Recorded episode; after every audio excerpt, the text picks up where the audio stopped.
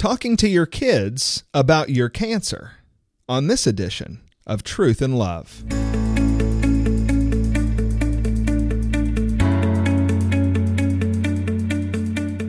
I'm Heath Lambert, and you're listening to Truth and Love, a podcast of the Association of Certified Biblical Counselors, where we seek to provide biblical solutions to the problems that people face.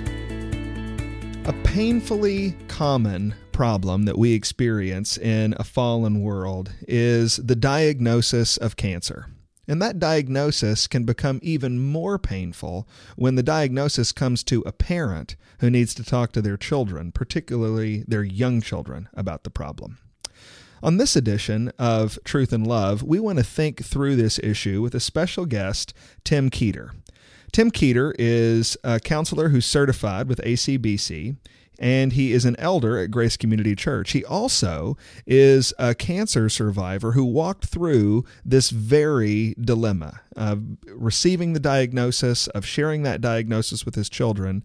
And he spoke on this topic at one of ACBC's regional counseling and discipleship trainings. On this edition, I want you to hear a portion of that testimony that he gave at that ACBC event in New York, where he explains his diagnosis of cancer and the way he explained it to his kids. Here is Tim Keeter.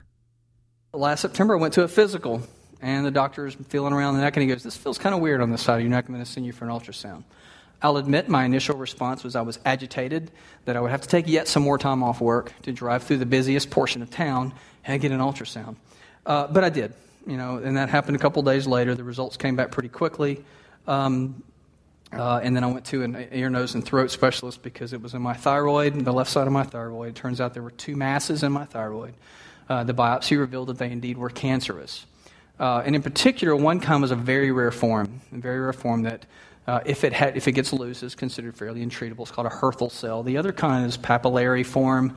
Uh, you learn these things, right? Uh, you don't want to spend too much time on WebMD, but you have to learn some of the words they're throwing around at you. And it's fairly common, and they're usually they're pretty good at, at, at dealing with that particular kind of cancer. Of all cancers, to get thyroid is one of the more successfully treated ones out there in general. The Hürthle, again, was a little bit scary to get and to hear about that. Um, those results came back actually a little bit longer than that, right? The biopsy results came back on Wednesday, October 1st. That was a difficult time. We hadn't really told the boys yet, uh, and we had shared it with some of our elders to pray. Certainly, we just didn't think it was much of anything, and we didn't want to alarm a lot of people otherwise. But we also asked them to keep it off social media and other things like that, you know, because we didn't want our kids finding out like that either. Uh, the only only thing I did do is I called Ella because Ella was in college. Ella was in school, and I didn't want to have to share with her any difficult news over a telephone uh, coupled by the fact that Ella's our niece. Uh, after the, the birth of our second child, the Lord closed the womb. My wife had to have a full hysterectomy. And then a few years later, about three years later, he took Ella's mom home to be with her. She was 41, and she had cancer. Um, and that's how the Lord gave us a daughter, sweet little eight year old, uh, live in counselee, uh, came to live with us. And it's wonderful to hear her testimony and her walk with the Lord. So, she was kind of the, uh, oh no, not again, what are we doing here? Uh, type of response because it was four months after her mom's diagnosis. Uh, very different situation from mine, very different, but nevertheless very real to her. Um, uh, this was also particularly difficult for me to process because on the 5th, I had plane tickets to go to Los Angeles to the ACBC conference, which I was so looking forward to. Um, you know, it was my ministry. I'm ready to go. And then I was supposed to be in Jacksonville and possibly here somewhere else. I can't remember. Um, and so on, on pre op, they didn't know when they were going to get me in for a surgery. And then they called me and said, We got you in. You know, it's always like, We're, we're going to see you in four months, you know. And then they call you back and they squeeze you in the following Monday. I was to have surgery. Um, and it was kind of, you know, that Friday I called, called Sean. you know, said, Hey, I'm really thankful, Sean, that you're the director of a conference that celebrates the sovereignty of God. and so I'm going to give you a chance to practice that right now, brother. And, uh, you know, it, it's just during these things, it was just neat when people found out who just called and, and, and prayed. So I want to share with you, intermixed with this outline, which I borrowed. I'm going to use this outline from Steve Viars. Um, I want to intermingle with you what during these different times of uncertainty and progression of dealing with this, what ministered to me and my family the most? Because we wonder, right? We, we, you know, we, we know the biblical truth and we don't know, we don't want to come across sounding pat or trivial or, you know, or, or just weird and we don't, we don't know how, what always works best unless we've been there and we've experienced it and we don't want to irritate people or any of those other things. So I, just, I took note along the way when I had nothing left to cling on. What were we clinging to? What really helped the most? And again, um, for you to be impressed with our Lord and, and not us. Uh, 10-1 was hard. That's when we went home to see, uh, to, tell, to break the news for our boys, and I'll share with you how that went. Um, you know, we, we basically answered questions that came up. Had to keep my oldest son off the internet. He already found like a trial for me the next day to sign up for. so uh, he's he's going to be like his dad. I think he's going to be an engineer. Poor guy. So um, uh, we talked to the teachers so they would know how to be compassionate if the boys needed a moment during class and, and look for evidence that they were handling things okay. I think the hardest thing for me is, um, you know, I went surgery, took the left out, found indeed that it, it was there and that it had spread uh, to a lymph node. So that took me to stage three uh, right away. So here we are, you know, boom, boom, boom, as the evidence is coming out of what was the reality. So they took the other half out. Don't know why, they just didn't take it all out at once. That's beyond me and then they scheduled for me to heal from that. And uh, at the end of December, uh, went and swallowed three very radioactive pills and got locked in a room for three days. um, guy would come in with a mask and a Geiger counter and go, "Nope, not today," and then leave.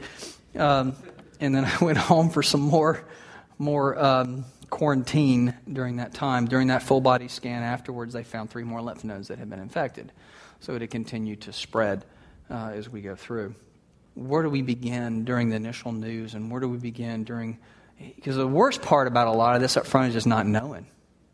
It's the uncertainty. You know and there's some certainty not certainty but there's sometimes we hold on to other things that we shouldn't hold on to either and well meaning, we, we try to tell them, hey, well, you know, it's not a bad cancer to have. They do really good, you know. You know, all along, it's like, hey, 95% of these things are nothing, you know. Like, well, I'm, I ended up being that 5%. Well, you know, 97% of these things are very treatable. Great, I got to be the other 3%. Well, you guys stop quoting statistics to me. I'm an engineer. I hate statistics. You know, statistics are simply an indication of the way God normally works through this particular disease. The only statistic that really matters is the one that's 100%, and that's his providence, right? It will be what it will be. Um, so, what do we do? How do we process that, and how do we work through that with people? I think we begin with encouraging biblical honesty. Asaph in Psalm 73, a good example. The Psalms just cry out all the emotions for us, and they teach us things like this. And you see Asaph being honest about how he's feeling about things. In an inspired text, he's saying, But as for me, my feet came close to stumbling. He's talking about the wicked and how they're doing things. My steps had almost slipped, for I was envious of the arrogant as I saw the prosperity of the wicked. And down later, he said, after he goes through explaining all that he's going through and how they're continuing to be prosperous and yet they're doing terrible things, he says this When I pondered to understand this, it was troublesome in my sight. It was troublesome to me. We want to encourage those who suffer to acknowledge the confusion and hurt we don't want to encourage them to give glib answers and put on plastic smiles. We don't want them to wallow in it, but we want them to be biblically honest. And so the question is this Are we comfortable allowing our counselees to talk like Asaph? Or do we step right in and go, No, no, no, you need to trust God. You have no reason, Christian has no reason to be depressed or down or worried. Worry is sin. Let me pull my notes out from you from session four. Um, are we, do we create a safe place for them to express their suffering honestly? And of course, we don't stop there, but we enter into that with them. And by the way, we're the church. We suffer with them. We suffer with them. We want them to cry out to God. Just like Asaph. So we're not questioning his character. So when we do this, we don't cry out to question his character, but simply to acknowledge our weakness, to acknowledge our unbelief. Very similar to just saying, I don't get it. I don't get this. I really can't put two and two together on what's going on right now and where this is headed. And just letting the Lord know I'm struggling with this. I, I want to know, and I'm scared. And this is hard. And we need to do, and we, you know what? We can do that with confidence. Hebrews 4.16 says we can do it with confidence because of our Savior. Drawing near to the throne of grace that you may receive mercy and find grace to help in time of need. That's our time of need, to draw near, to express that to Him, to cry out to Him. And it's through the process of our pain, of our counselee's pain, that we understand more of God's mercy and grace. It's those times when our hearts are ripe for learning. It's the milieu of life in which we really, really learn. Um, it's the scripture that teaches us, but it's the milieu of life where it really becomes personal to us more than more so than not. It's when we get a chance to exercise wisdom and learn where we need to repent. We come to love it more when we see it for what it is, and we come to depend upon it more. Praise the Lord for that. Praise the Lord for that in our family. This was a very important thing to me and my family to encourage and teach, especially the boys that night, especially in the beginning when there were so many unknowns. It was a big theme that first night with them to be biblically honest, to be honest to the Lord, to suffer honestly, and to, to cry and to express those things in a way that called out to God for strength, not in a way, of course, that charged him with wrongdoing. And I think it was during that stage three revelation that hit me the hardest, right? Because if you are watching statistics, it's kind of like stage one, stage two, stage three, stage four. Um, you just don't want to get there if you can help it.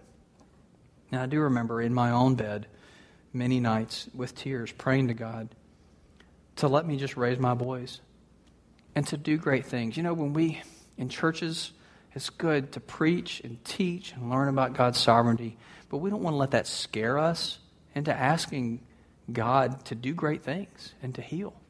That, that does not go against recognizing that. These are my desires, Lord.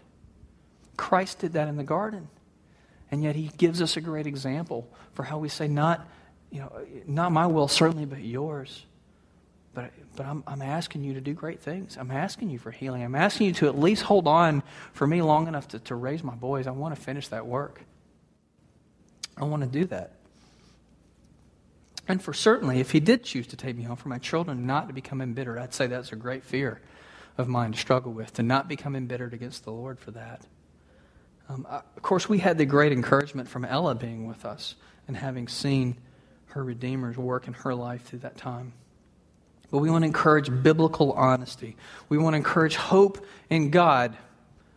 again, I don't want that to sound pat and trivial to you. We can have a tendency to, to, to grab on and hope in a lot of things. We can have a tendency to want to hope in statistics and in things we read and in things other people tell us. Well, you know, my aunt had it and she's doing great now. Those are wonderful things to hear. Those are wonderful testimonials. But our hope is not in those things. Our hope is in God. Psalm 149 4 For the Lord takes pleasure in his people, and he will beautify the afflicted ones with salvation. We want to rejoice because God, because God offers us something infinitely better than raw fairness. He offers us what? Grace. He offers us Himself. I am glad God's not fair. I don't need fair. I need benevolent sovereignty. I need benevolent sovereignty.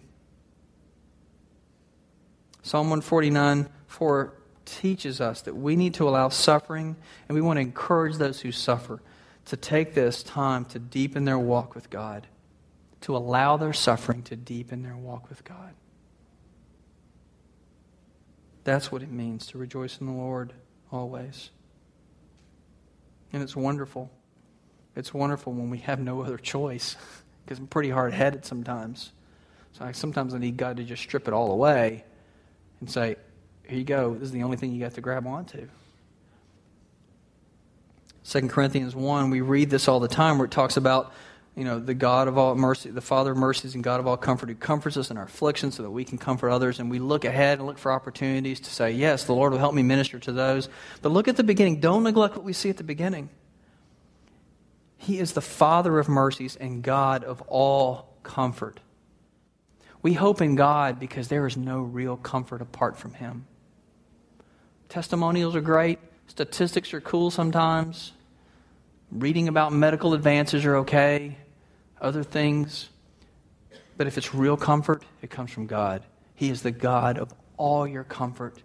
So even if the statistics are not good, even if the, the testimonies are not good, your Redeemer stands ready to comfort you. Yeah, sure, it'd be great to, to, to be able to comfort somebody else down the road. But it's my Redeemer who's my comfort. This was my prelude, by the way, to telling the boys to hope in God when we sat down with them. We talk a lot about, you know, uh, some of these things, and, and um, I, I got a lot of this from Jerry Bridges, the very opening of his wonderful book, Trusting in God. And so we sat down, we called a little family meeting, right, after my wife and I gathered ourselves over lunch and thanked the Lord um, for his goodness and asked for wisdom. That was kind of a rough situation, too, because a friend from, from that we hadn't seen in years discovered us right when we sat down. That is not the time for a reunion. Because you don't want to sit there and go, my husband's got cancer, you know, or any of that other kind of stuff where, you know, just shock them with that. They were just like, hey, I hadn't seen you in a while. How are you doing? You know, and so, uh, you know, that was the Lord's doing there. But we came home, we decided how we were going to approach this, and we'd asked everybody to stay off social media until we had a chance to sit down with them, and we'd let them know. And we said, hey, listen, guys, we sat them down. Of course, they're kind of like, okay, Dad, what? You know, family meeting, whatever's going on. Hey, we talk a lot about how God is perfect in his love for us, right? And what does that mean? So there, you know, well, that means that he always wants what's best for us, best for us. That's right. That's right. Isn't that wonderful? He always wants what's best for us. Not just that, but not only does God always want what's best for us, not only is he perfect in love, he's infinite in his wisdom. So, so boys, what does that mean? It means that not only does he want what is best for us, he what? Oh, Dad, he, he knows what is best for us. So that's great. That's exactly right. And we, we're so encouraged by that. But I got one more. You know how we also talk about how God is completely sovereign. So, what does that mean? My little engineer speaks up. Well, Dad, it means that not only does God always want what is best for us, and not only does He always know what is best for us, He will always bring it about. When? Always, Dad. No matter how severe the situation. Yes, Dad, always. Good. Because I'm going to give you a chance to practice that right now. That was a hard conversation. But we, we didn't know what to do but just comfort them in honesty. And we wanted them to look to the Lord for their comfort. It was a weird situation to be in, to be dealing with this internally, and with a wife who's got that look on her face and she's dealing with turmoil inside, and to try to be parenting. But what a neat, neat moment for our home. Not enjoyable, but God was there. So, what really helped me the most early on? It was this. If I had to put a giant star in your notes for you, it'd be this right here. I didn't know a lot of things. I didn't know where this thing was headed. We didn't know how long things were going, how far things had spread beyond that. We still don't know. But the one thing we can give comfort in is that I know God. And that's it. I don't have to know how the statistics are going to work. By the way, it was really kind of a, a cruel twist. I'm 46 now. I was 45 when I got diagnosed. All the stats break at 45. So in my little analytical mind, I'm like, I'm the three sigma on both of those, and it just doesn't help. But knowing God, you know, think about First John, where it talks about children and the, and the, and the young uh, people, and then it says fathers. It says all these things about the children and the young, and, and the, and the young people, and then it says, Fathers, you know him who's from the beginning. That's it. You know him. Especially when I didn't know much. Knowing God is what really makes his promises a comfort. We, we, can, we can look at Romans 8, 28, 29, and we can be reminded of that. We've taught it, we quote it, but it means nothing to me without knowing the God who informs that promise, who backs that promise. That's the real comfort, not an empty or trite quote. It covers everything to rest on his character. Everything. Even when everything else is unstable and turbulent. The Lord brought us to pray. I don't have anything else to hold on to. All I have is Christ above all things. And we cried to him let that be enough. Lord, let that be enough. And it is. It is enough. Not only that, he, that I know him, J.I. Packer reminds us that the beauty in our relationship with the Lord is that he knows us. Listen to this. I am graven on the palms of his hands. I'm never out of his mind. All my knowledge of him depends on his sustained initiative in knowing me. I know him because he first knew me and continues to know me. He knows me as a friend, one who loves me, and there is no moment when his eye is off me or his attention distracted from me, and no moment, therefore, when his care falters. Amen. You're listening to Truth and Love, a podcast of ACBC. If you would like to hear the rest of Tim Keeter's testimony, you can visit us at www.biblicalcounseling.com and go to our store. We've made that available as a free resource to you, and you can search for Tim Keeter and find it. We also want to invite you to attend one of our regional counseling and discipleship trainings that we host at ACBC. You can find information about that at our website as well. This year, we'll be visiting New York on March 18th to 19th, April 15th to 16th, and May 20th to 21st. We'd invite you to go to www.biblicalcounseling.com to find out more information.